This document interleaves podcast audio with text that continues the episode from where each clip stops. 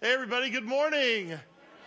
Welcome to Coastal Community Church. I'm Pastor Chris. Uh, it is great to have you with us today. I wanted to uh, show you uh, our yard sign. Uh, here it is. It looks awesome. We're really excited about uh, this series, and uh, we love our graphic this year. And again, like Scott said, you know, really, unless you live on a dirt road and nobody comes to your house except for the mailman, um, grab a yard sign and stick it in your yard for your neighbors to see, other people to see. And but also, we'd love for you to take some signs and you know put them at Walmart or Costco or some intersections, other places. but again, just make sure that you uh, take responsibility for the sign. We don't want us to be like some politicians that leave those things up for weeks and months after, uh, after the date has come and gone. Um, but the idea for the series is really simple. Love can. Listen, we are, we are living in a day and time today when, uh, I mean, things are a mess. They're, they're a mess. And uh, love really is the answer. You know, we, we have hope. We have, uh, we have help. And uh, we have the answer. The answer is Jesus. The answer is, is God's love. And so we believe uh, that we, we're going to open up a big old can of love on Charleston and, uh, and show them the, the way, point them to Jesus. Uh, we believe that uh, love can heal, love can restore, love can forgive, love can redeem, love can win. Love is the answer. And uh, so it's going to be a great series. We're excited about it. Uh, so, again, pick up the signs are located right out these double doors, right here in this little breezeway. Uh, so pick up some this morning on your way out. we have had a lot of fun in this series so far, Happily Ever After, with a big question mark. Um, I, I, love, love, love talking about relationships. I do. I love talking about marriage. I love talking about uh, dating and, and sex and relationships and all that. In fact, I really believe that the church really ought to be the, the safe place that we talk about these issues because we have the blueprint for life. It's found in God's Word, and this ought to be the place where we talk about that stuff. Um, in fact, I mentioned recently that right now at Coastal, I'm aware of like 15 babies on the way. I mean, like there is something in the. In fact, every time. In fact, this past week, I think. Well, actually, two babies have already been born, I believe. But then I keep hearing of other people that are having babies, and uh, so something's in the water. Be careful. It's the chocolate milk. Put it down right now if you got. Okay, but uh, but no. Somebody said, Pastor Chris, really, it's because of all the sex talk around here. That's what it is. Uh, people are getting busy and having fun. So, um, but. But we've had a lot of fun with this series, but today is different. Today is different. I mean, I mean, honestly, it's one of those things like, you know, this week, I mean, you know, I just felt the weight of it this week a little bit because uh, it's hard to joke a lot, you know, when you're talking about divorce. It is. I mean, it's just, it's different. It's one of those heavy, uh, weighty uh, subjects. And, uh, you know, one of the more challenging parts about it is that you are dealing with such a complex difficult issue, painful subject for so many people. And then on top of that, we live in this world today where people want you to, you know, kind of condense everything that you believe into a very simple, you know, con, you know, condensed soundbite. And uh, I just don't think you can do that with divorce. You know, there, there's too many topics, there's too many questions, too many issues that come up with this subject in your mind that there's no way that I could address all of them and all of it in a one time, you know, 40 minute message. In fact, in 25 years of ministry here at Coastal, probably the most uh, difficult, painful issues that I've had to deal with with people at our church is when they have to face, you know, when I, when I have to minister to people who are struggling in the area of divorce and, and marriage and remarriage and everything that goes along with it. And my guess is this everybody in this room has been touched by divorce. Everybody. You know, I was thinking about some of the, the audience that I, that I will have today. Um, you know, many of you have been divorced. Uh, many of you have family, immediate family, or even extended family that um, who are divorced, close personal friends who've been divorced. Many of you are the children of divorce. And then, quite honestly, there are those of you who are here in this room who are married and you either are or have considered divorce. Now, it is possible that with so many competing voices today speaking into this subject, that what you have heard or even what you believe about divorce from a biblical perspective might not be right. So, here's what I'm going to ask you to do. Today. I want you to just kind of take, you know, your, you know, knowledge or information about the subject of, of divorce, and just for a moment, just kind of place it up on the shelf. Because here's what I want to do at the beginning of my message today. Very quickly, really, we're going to look at Jesus' view of marriage and divorce from Scripture. And then we're going to spend probably the most of our time today talking about how to avoid a divorce. And then at the very end, I want to wrap this up with God's grace. Because that is what all of us in this room desperately, desperately need. We're going to talk about truth, and we're going to talk about grace. And I uh, hope you would uh, open your hearts and your ears this morning. Follow along as I read. This is Jesus speaking on divorce as he's confronted with the issues by the Pharisees in Mark chapter 10. In fact, if you're reading through the Bible with your coastal family today or this year, um, you, we've already read through this section, but follow along as I read it again. Mark chapter 10, beginning in verse 2. Some Pharisees came and tried to trap Jesus with this question Should a man be allowed to divorce his wife? Well, what did Moses say about divorce? Jesus asked them. Well, he permitted it, they replied. He said a man merely has to write his wife an official letter of divorce and send her away. But Jesus responded, He wrote those instructions only as a concession to your hard hearted wickedness. But God's plan was seen from the very beginning of creation, for He made them male and female.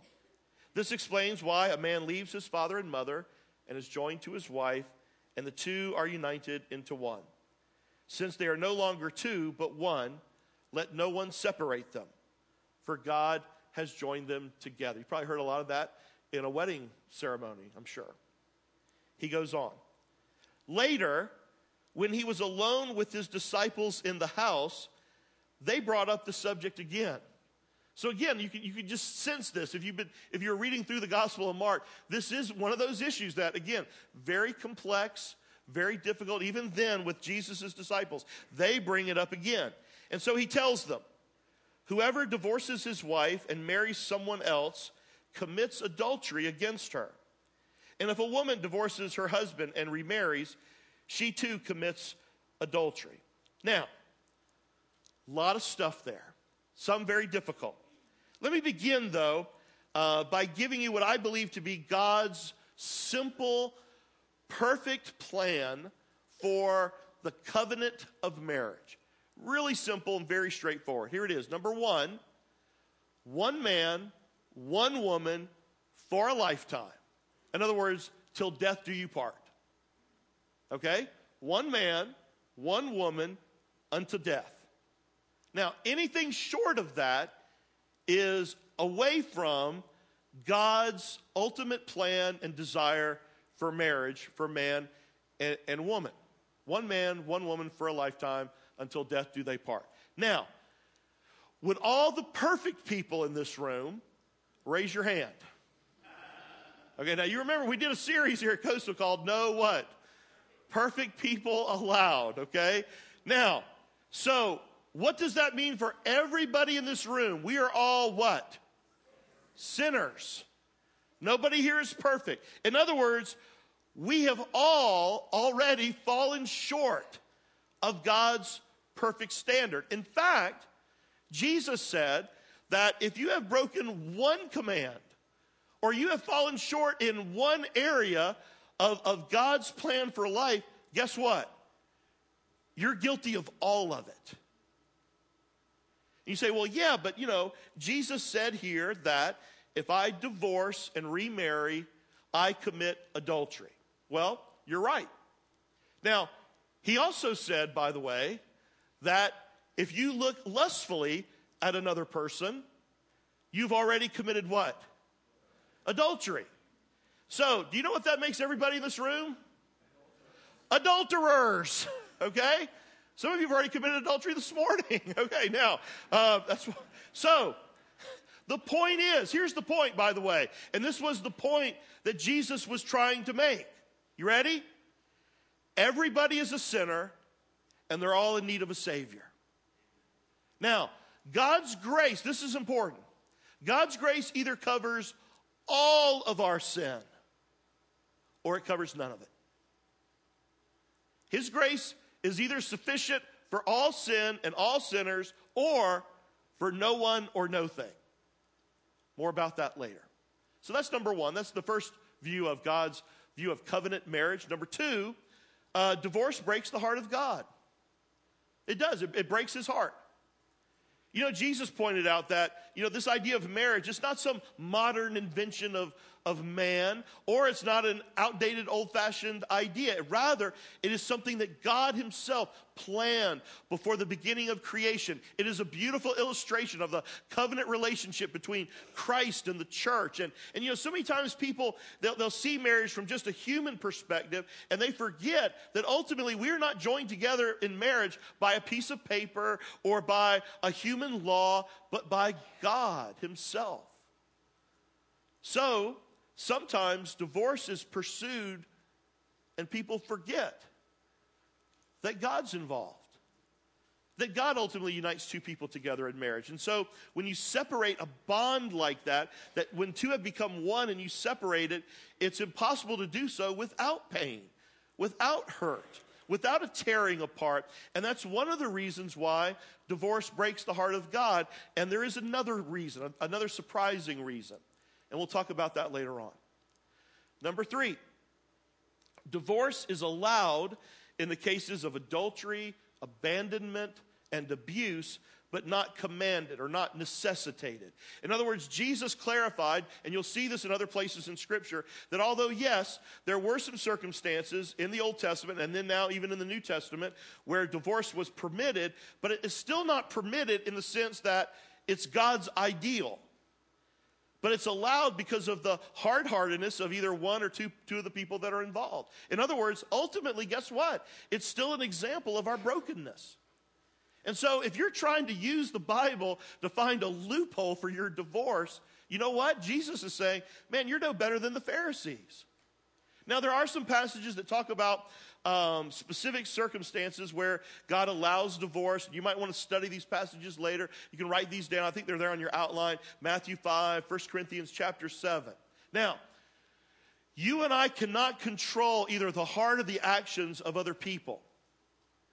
But we can make a decision to do whatever is necessary in our own lives, in our own mind, to avoid divorce. In other words, you can't change other people, but you can change yourself, and then they have to respond accordingly. And so here's what I want us to do today I want us to spend some time looking at five decisions that you could make that would help protect your marriage from a divorce. And then at the very end, I want to talk about healing if you've already been through it. Okay? So stick with me.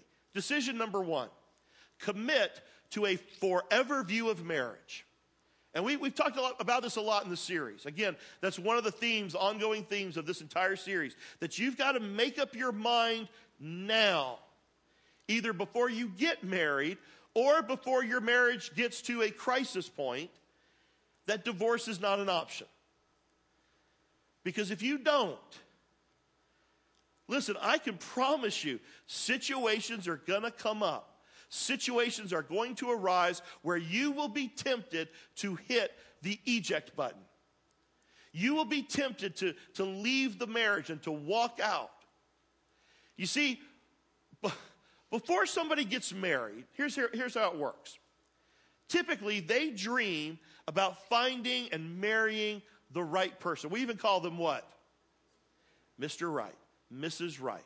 And so we've got this assumption that there's somebody out there that uh, eventually, that if you just keep looking and searching and uh, enter enough uh, internet profiles, that you are going to find eventually Mr. Right or Mrs. Right.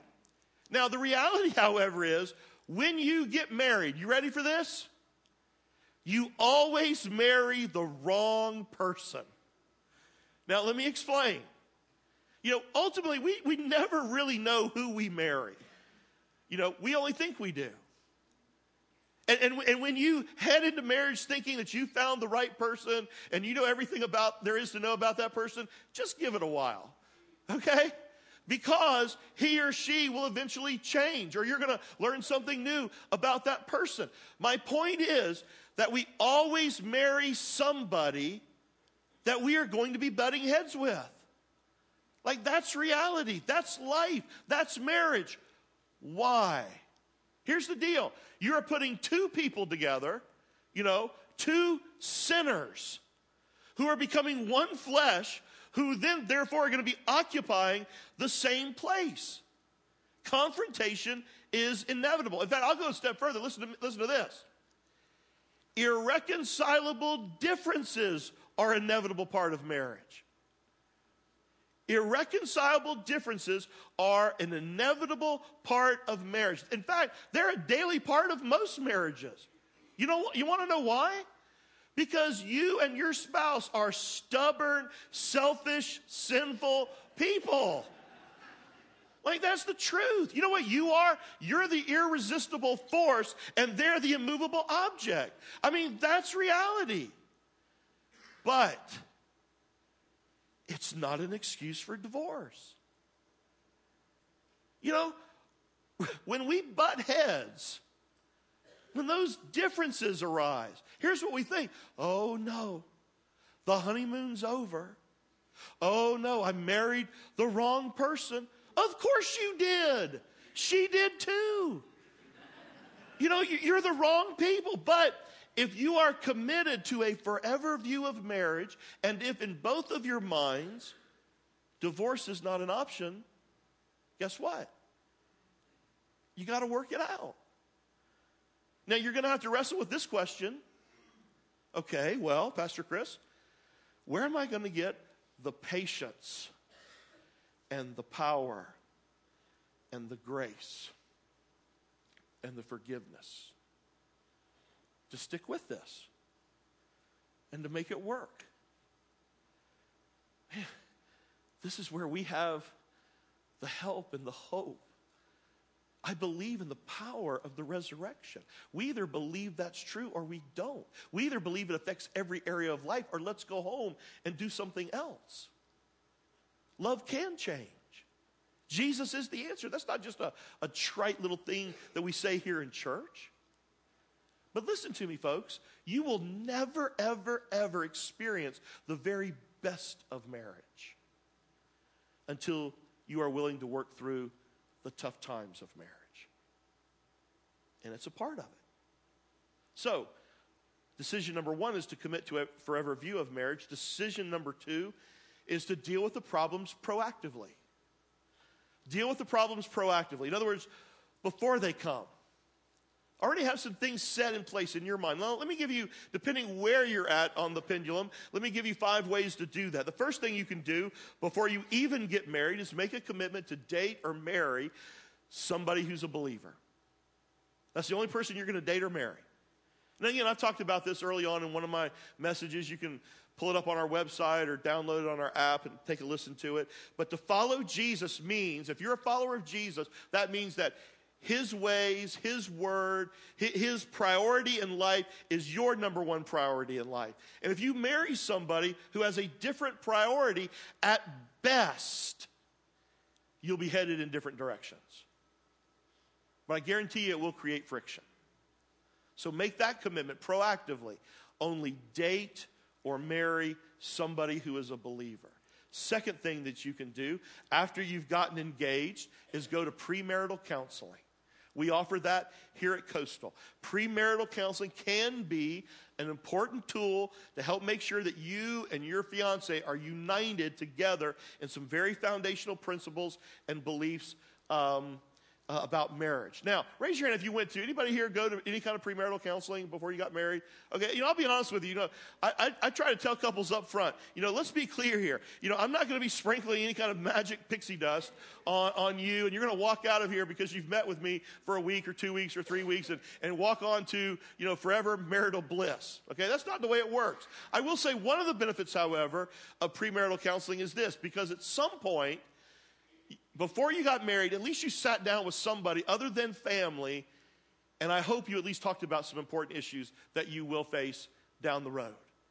And maybe you, you talked about some issues that quite honestly made you a little uncomfortable because my point is, and what I hope this does, is that when the tough times come, and they will, in the back of your mind, you'll know, you know what? It's okay to talk to somebody about it.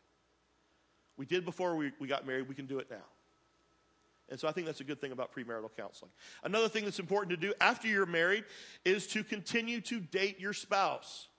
Continue to date your spouse. Hey, the reality is we just get busy and life gets a, uh, you know, involved and we get easily distracted and then we just end up taking each other for granted. I'm not saying it's the end all cure all for all marital problems, but listen, we if you're going to keep the romance alive, the reality is you've just got to spend some time together. So schedule it. Put it on the calendar. You say, well, man, Chris, that doesn't sound very, you know, romantic or, you know, you know, kind of on the spur of the moment. You know, put it on the calendar, schedule it. Well, the reality is if you don't do that, it'll just get pushed off. It'll get pushed off another week and another week and another week. So, date your spouse. Here's another one.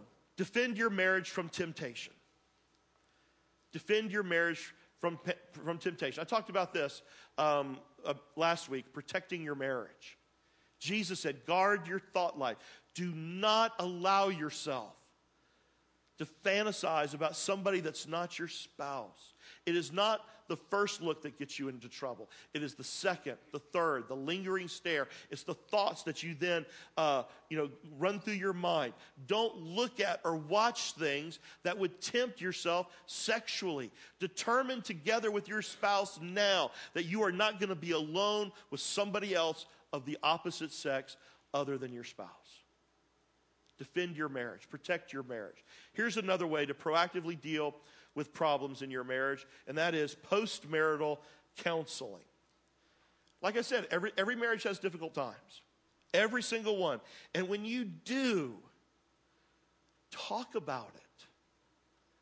Talk to somebody. I'm not saying, you know, you don't necessarily have to go to, you know, officially, you know, pay for, you know, uh, counseling, but you better find someone, a wise Christian person uh, outside of your family that you could talk to when the going gets tough, who has a forever view of marriage and who has some Christian wisdom, whether it's a pastor, a close personal friend, someone that can keep a confidence. Talk to somebody. You know, so many times when people come and finally see me, it's not that it's too late, but so often I just wish they would have they would have come sooner. You know, when, when maybe both of them were a little bit more willing than they are in that moment. Talk about it. I mean, the reality is, some of you here today, you can barely stand to live with yourselves. How do you think your spouse feels? You know, I mean, like, there, there's going to be problems, there's going to be issues. Talk about it. Here's the third decision you need to make develop a do whatever it takes mentality to reconcile do whatever it takes to reconcile. You know what that means? Let me give you the best example I can. Be the first one to admit you're wrong and ask for forgiveness.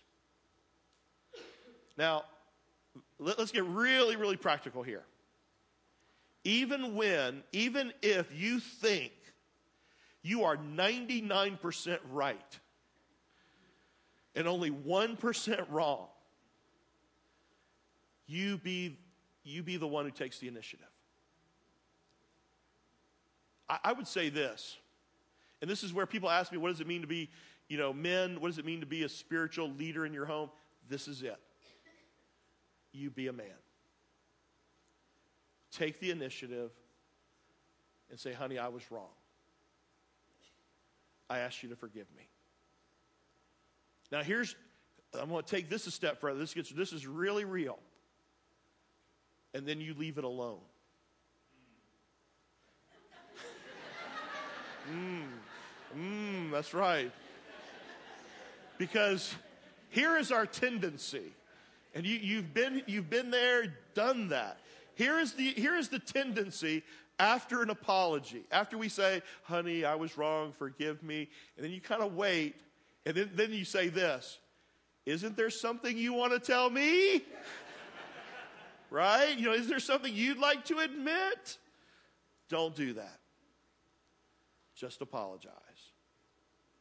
Now, I'm not saying there's, you know, there's not going to be a time and a place where the two of you can talk about those issues and that might be that you have to have maybe that third person to be there maybe it's like a maybe it's an older couple that has a strong marriage that's been through some difficult times they're very mature christians maybe maybe you do have to involve somebody else maybe it is a counselor maybe it is a pastor but very first own up to your part and ask for forgiveness. Romans 12, 18 says, Do your part to live in peace with everyone as much as possible. Underline that phrase, as much as possible. God says, You are responsible for your part. You can't force other people to do something, but you can change the way you respond. What you do, you can own your part, and then they do have to change how they respond. So, Make a decision to commit to a forever view of marriage. Deal with the problems proactively. Do whatever you can to reconcile. And then number four, boy, this is important. Break my destructive patterns. My destructive patterns. In other words, look in the mirror and ask yourself, hey, do I have any bad habits or relational patterns that are getting in the way of this relationship being healthy? And we've all heard this definition before of insanity, and I think we've applied it to other areas of life, but I want you to apply it to relationships. Albert Einstein defined insanity like this doing the same thing over and over again, but expecting what? The, the, same, the different results, right? Doing the exact same thing over and over again, but thinking something different will happen. You know? So, if you've been divorced, before you even think about jumping into another relationship. Before you ask Pastor Chris to marry you for the third or fourth time. Okay, listen to me. Just look in the mirror and ask yourself what patterns or habits do I have that might be contributing to these relationships?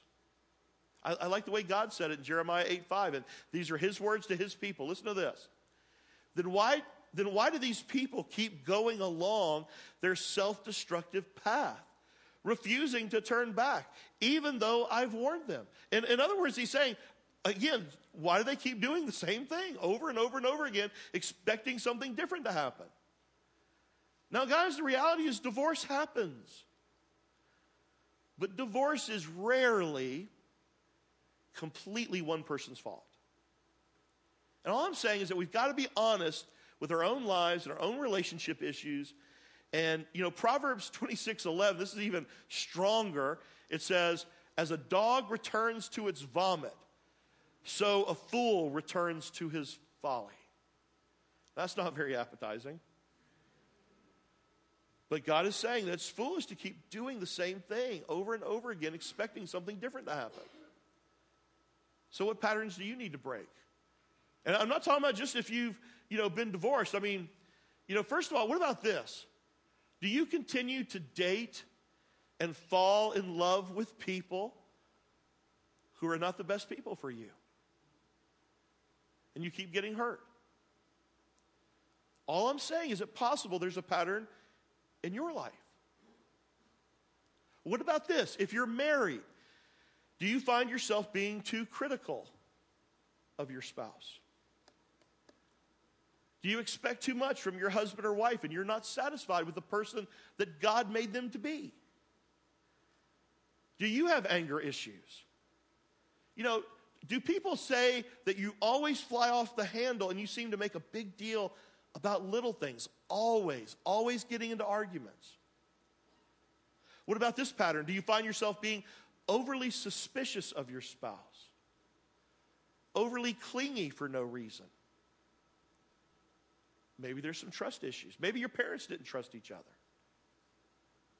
Or is it a pattern in your life that you hold on to grudges or you hold on to hurts and you, you have a hard time forgiving people? Guys, these are critical issues. And if you don't deal with them on the front end of a relationship, I'm telling you, they will, it'll come up. It'll come up and bite you.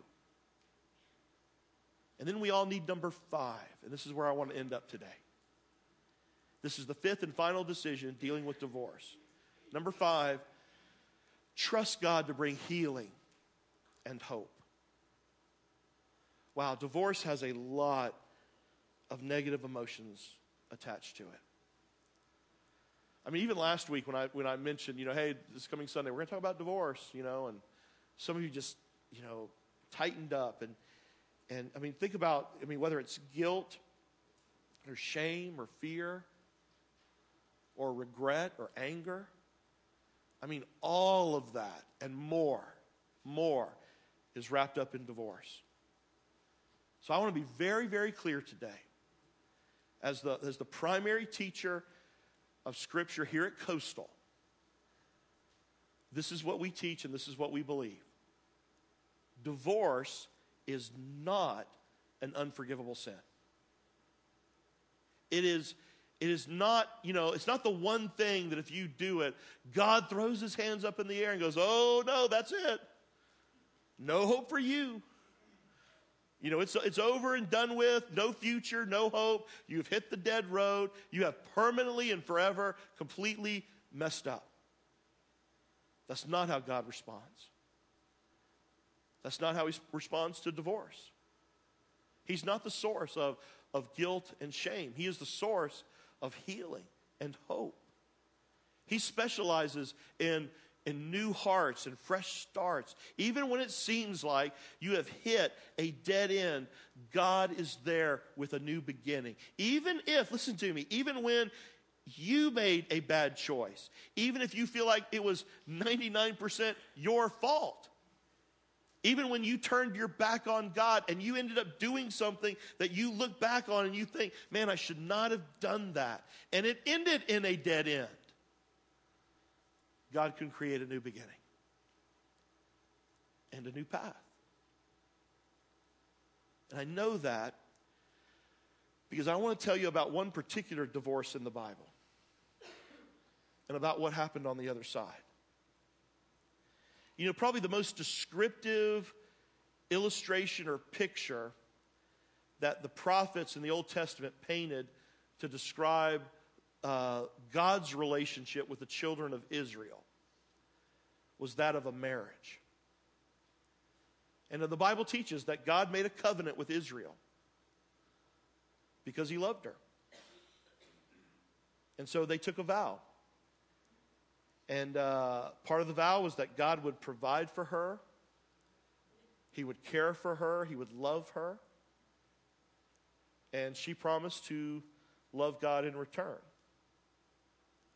And again, if you've been reading through the Old Testament with your church family, or if you know anything about the Old Testament, you know that's not what happened. In fact, that's not what happened over and over and over again. God's people, in fact, were unfaithful. And it led to one of the most amazing and, and yet heart wrenching statements in the entire Bible. And uh, this is God speaking in Jeremiah 3 8. Listen to this. I gave faithless Israel her certificate of what? Divorce. And I sent her away because of all her adulteries. Do, do you understand what that's saying?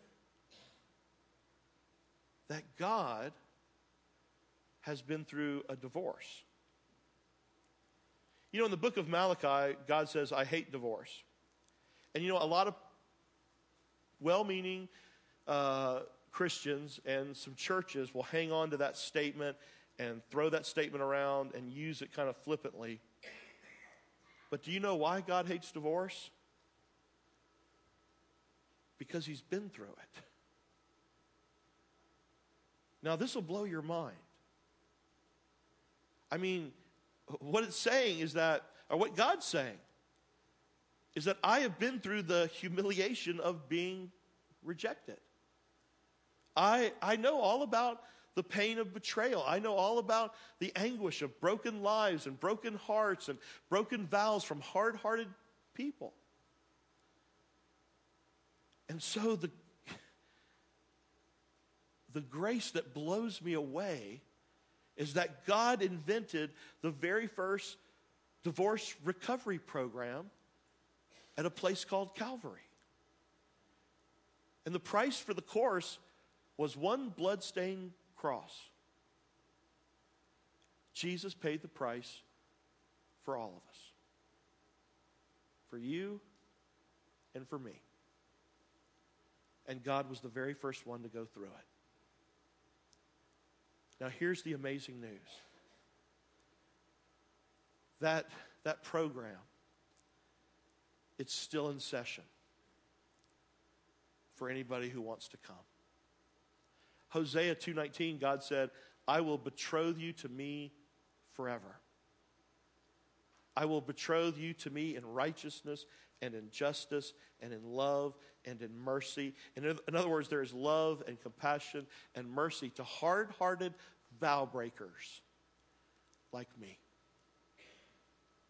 and you. And that, my friends, is good news because when it comes to this divorce, we are all on the wrong side of it. We have all been unfaithful to God. You know, that's why it just burns me. It just, that's why any church that divides up people into, you know, morally superior, non divorced first class Christians and inferior, beat up, divorced second class Christians is wrong. I mean, wrong. On the most important spiritual level, we've all been unfaithful. We've all been divorced. We, we all need the cross. We all need Jesus. Don't you see that? And if you don't know him, you could turn your life over to him today. You can come to the cross. You can go through the recovery program and you come out on the other side. You ready for this? Beautiful, white, clean, forgiven, brand new, married to God forever. You see, no matter where you're, where you're at right now, what you've been through, whether you're married, divorced, single, or single again, God has an exciting, incredible plan for your life. And it's a plan of hope and promise. His plans are not to hurt you, His plans are not for you to live in fear or regret or hurt or shame. It is for you to experience an incredible future that is beyond anything you could ever dream, ask, or imagine. Jeremiah 29, in fact, says, For I know the plans I have for you, declares the Lord. Plans to prosper you, not to harm you, plans to give you a hope and a future. That's God's plan for you. That's what we believe here at Coastal. And that's what Jesus wants to see happen in your life. And so if you're walking away around today in guilt and shame and regret, bring that all to God. He understands. And walk out of here today in freedom. And if you've never yet experienced that personal relationship with God, man, you can have that today. You can experience forgiveness. You, you listen, we, we're all sinners. We're all vow breakers. We're all adulterers. We're, we're all divorcees. We are. But God, in His grace, is ready for you to come home. And you can do it today. It is as simple and yet as mysterious and beautiful as a prayer. There's no, you know, quote unquote sinner's prayer in the Bible. What it is is that God knows your heart. He's the only one who does. And so, you know, in a prayer, you can simply communicate your heart to Him. That's what He wants. He wants you to open up to Him in a real personal relationship. And you can do that today. So I want to step you through that. I want to help you take that next step of faith. And I also want to pray today for those of you who can walk out of here today with a, a great burden lifted and can uh, walk out of here brand new. So bow your heads and pray with me. Dear Heavenly Father, today, God, as always, I thank you for the authority of your word. I thank you for the help and the hope that we can offer, not because of any kind of self help program that we could ever invent or come up with, because of, but because of the very good news of the gospel of Jesus. That it in and of itself is sufficient and answers all of our questions and needs. Father, the truth is we we are all vow breakers and we have all blown it. My guess is maybe, just maybe, there's somebody here today who is ready to come home. Listen, just simply admit the obvious. Admit what you already know in your heart. Just tell God, God, I have. I've blown it. I have been unfaithful to you. But today I ask you to forgive me. I want to come home. I want a brand new start. I want to be forgiven and be made brand new. I believe. I believe that you sent your son Jesus to be the payment for my sin. So today I'm, I'm coming to grips with the fact that my unfaithfulness, my sin put him on that cross, that he endured what he endured because of me. Thank you. As much as I understand today, I thank you for that. But I believe that your power and your love was so great that he did not stay on that cross or in that tomb. He rose from the dead and he is alive. And because today I put my faith and trust in him and him alone, one day I too will rise and be with you forever. Thank you. Father, for the rest of my days, I know I cannot earn what I've now received. I cannot work for it or be good enough to earn it. But I will do my very best to thank you for it. And just become more and more like you now see me perfect and clean and brand new. And Father, I want to I want to pray now for those who are here who have been walking around with the burden of the past. And in many ways, they have been in a prison. God, I pray that I, I can hear right now the chains being broken and dropping all, all around this auditorium, and people are being set free. Listen, we have all blown it. We have all been unfaithful. God has a plan and a purpose for you, and it is not fear or shame and regret. It is one of, of joy and meaning and life eternal and life, abundant life here and now. Claim it and walk in it today. Father, may we be a church of not just truth, but your grace. And may we do our very, very best to always point people to Jesus because He and He alone changes. And it's in His name we pray. Amen.